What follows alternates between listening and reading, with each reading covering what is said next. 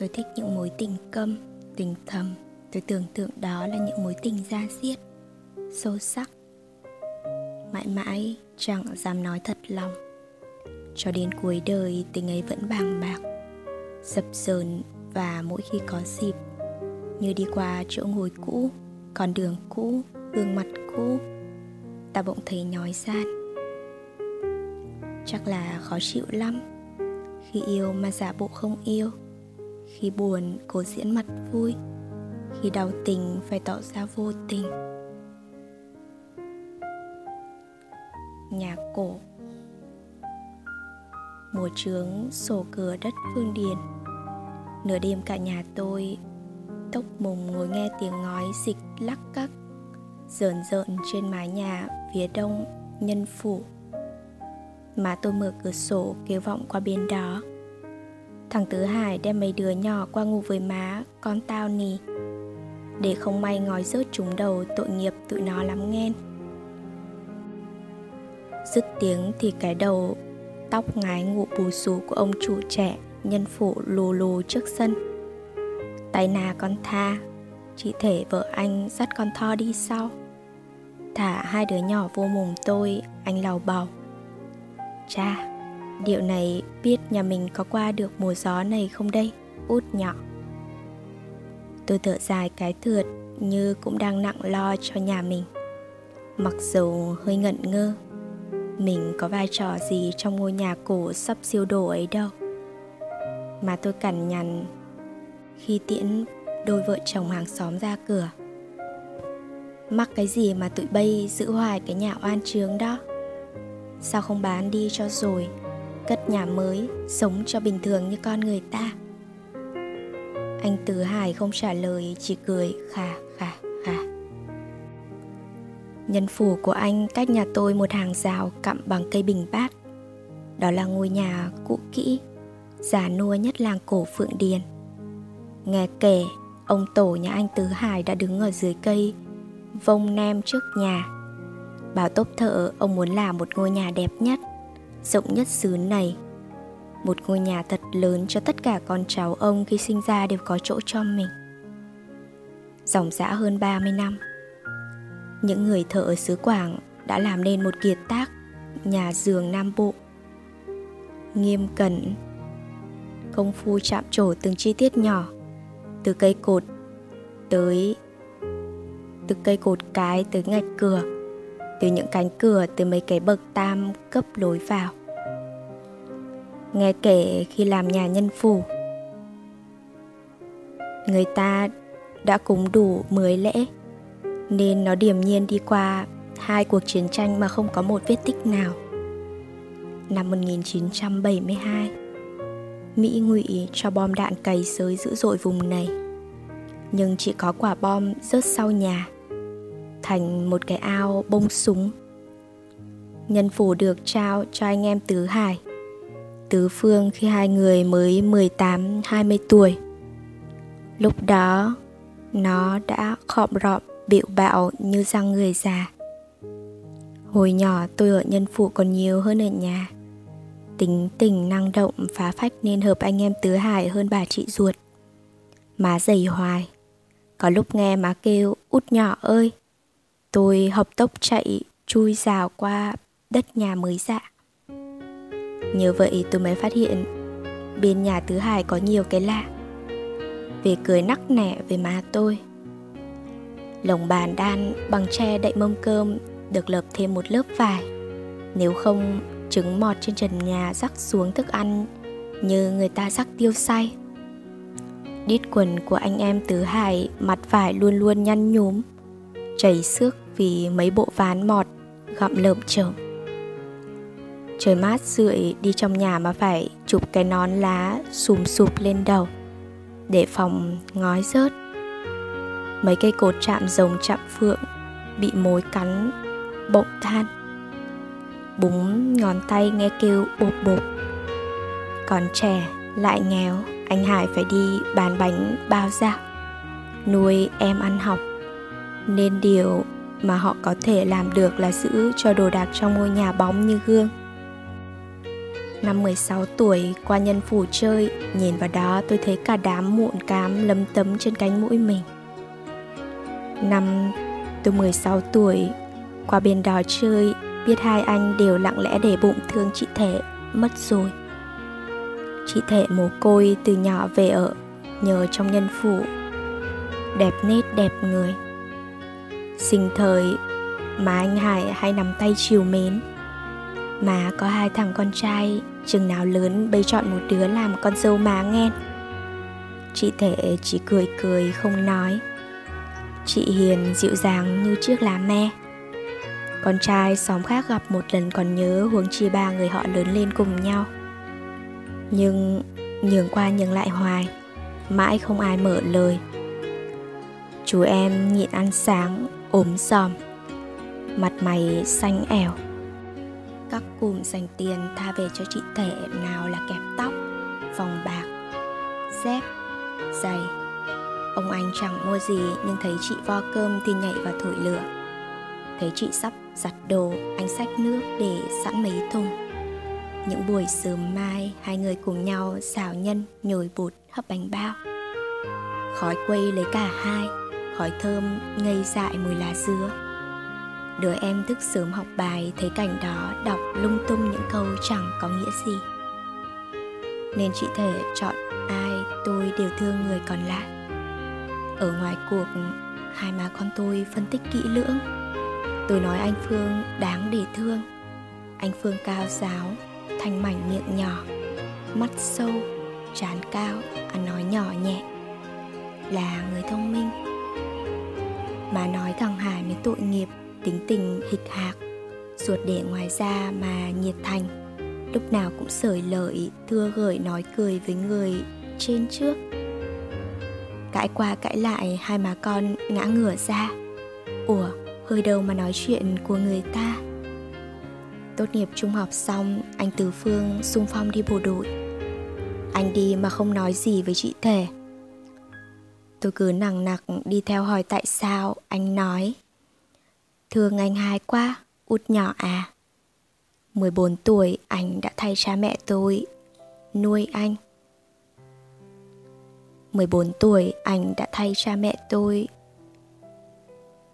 nuôi anh em quán xuyến trong ngoài học hành lỡ sở.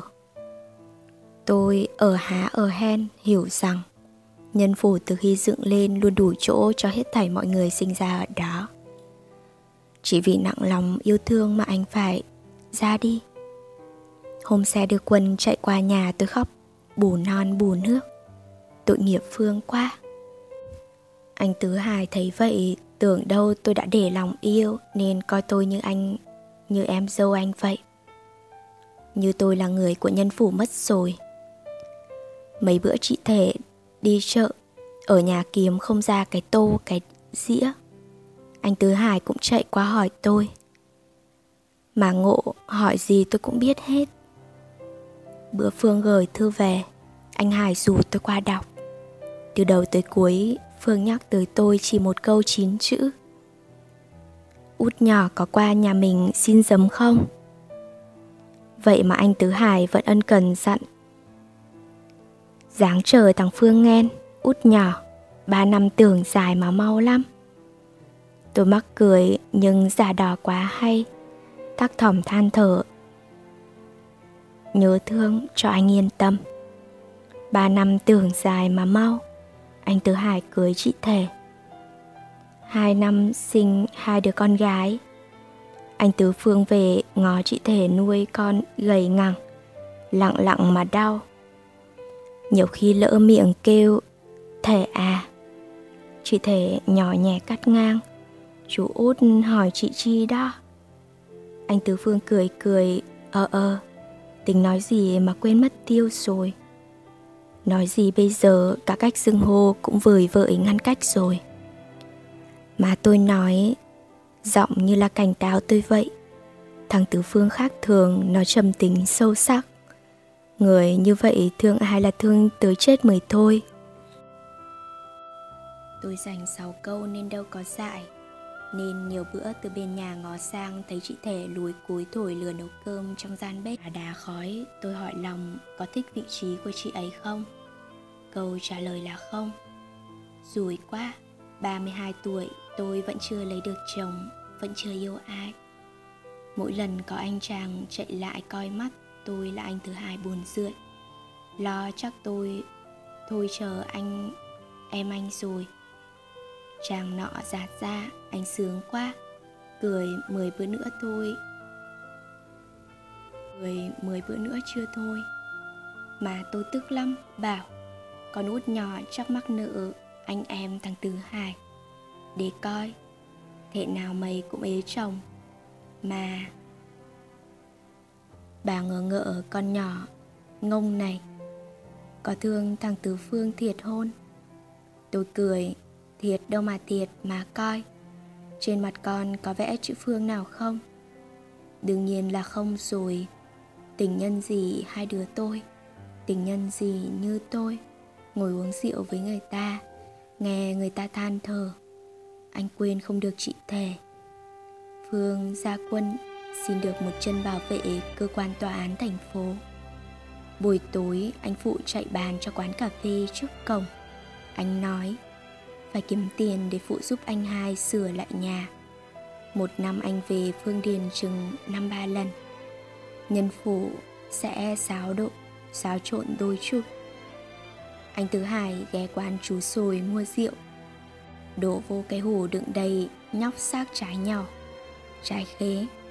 Chị thể mua thức ăn ngon hơn, nấu bữa cơm canh tươm tất hơn thường ngày.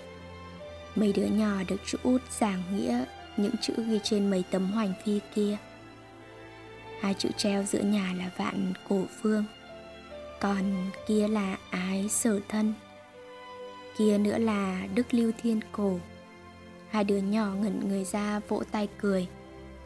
Chú út nói sai bét bà còn nói chữ đó là anh hùng náo chữ kia là bao thanh thiên. Còn lưu thiên cổ gì đó, bà nói là tứ tử đăng khoa. Toàn tên mấy tuồng cải lương. Tứ phương nghe, ôm cháu vô lòng, ngậm ngùi thương người. Vì anh mà chịu nhiều, thua thiệt. Rồi trạng vạng tôi qua, cả nhà mở tiệc. Trẻ con no bụng chạy đi mở tivi coi. Còn lại bốn người cùng nhau uống rượu tới khuya xa mà không chỉ ba người uống, còn chị thể thì ngồi lui ra sau. Chừng năm ba thước như xưa giày vẫn vậy. Tôi ngờ rằng cũng ở vị trí đó, một hôm chị chọn được người trăm năm của mình. Lặng lẽ cười cười. Cũng cảnh này, người này nhưng trong lòng đã đánh mất sự bình yên, trong trèo xưa rồi. Tôi nói, nghe bù xè nhai gỗ trèo trẹo buồn thiệt anh thứ hai bảo, ngói trên mái nhà lăn lóc cóc xuống máng xối kia. Anh Tứ Phương chắc lưỡi, Anh mới kiểm tra chừng một chục cây cột. Thấy vậy cho mấy cái ngàm mục hết rồi, Chắc là không chịu được bao lâu nữa. Tôi nghĩ mai mốt không còn căn nhà cũ kỹ này, Biết lấy gì mà nói với nhau. Vì vậy mà phải giữ, Quyết định giữ nhà cho bằng được. Yêu và đau đã làm cho anh em họ nhọc nhằn ở bên nhau. Thì căn nhà cổ với những kỷ niệm ngọt ngào ngày thơ ấu níu lòng họ lại. Tôi mấy bận khổ lây, có bữa mưa gió lớn, bỏ nồi cơm nấu giờ chạy qua. Thấy anh tứ hải một tay vịn quần, một tay chạy đi đốn cây chống đỡ. Tôi nhào vô, cùng chị tẻ lấy dây chẳng mấy cây cột cái rồi bưng thau đi hứng sột.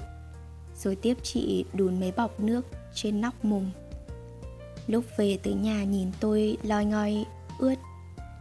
Mà chép miệng giọng như mỉa mai, như hờn tủi. Ông bà mình nói có sai đâu. Con gái là con người ta.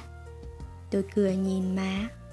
Trời ơi, má nói kỳ hàng xóm với nhau rảnh thì giúp mà lạ, sao tôi nhìn thấy mình trong mắt má lại lủi thủi đáng thương thế kia? Không biết có phải vì vậy mà má tôi trở nên buồn bực. Có bữa đi dự đám cưới ở cuối xóm về, thấy tôi đang ngồi lặt bông so đũa. Mà cay đắng hỏi, Mấy bây giờ già đầu rồi còn ngóng ra cửa trông ai nữa? Đâu, Tôi cãi lại Còn ngó mấy cái bông mà. Rồi má thở dài Sao lóng dày, Thằng Tứ Phương ít về. Kệ thằng trả má ơi. Tôi đáp, Chợt nghĩ Ừ thì cũng lâu rồi anh Tứ Phương không về. Những lần xe đò cho khách xuống nhân phụ Trước thì nhặt. Bây giờ thưa lắm. Có về, anh Tứ Phương cũng ở lại nhà chừng hai ngày rồi đi. Anh nói với tôi ở lại một bữa là đau lòng một bữa. Tôi gật gù Ờ em hiểu chứ sao không? Hai đứa tôi ngồi đâu Đó, Chỗ mà ai cũng nhìn thấy. Nói chuyện chơi, Có lúc chẳng cần nói gì. Tôi cố gắng đóng vai cho cô em gái nhỏ như lúc còn bò lùm đùm Anh bồng đi mua kẹo cho ăn. Như lúc 8-9 tuổi, anh chặt dùm bó đũa chơi truyền. Như lúc 17 tuổi, hai anh em chở nhau ra thị xã. Ra chợ thị xã. Chọn đẫm mồ hôi mới được cây kẹp tóc cho anh tặng người yêu.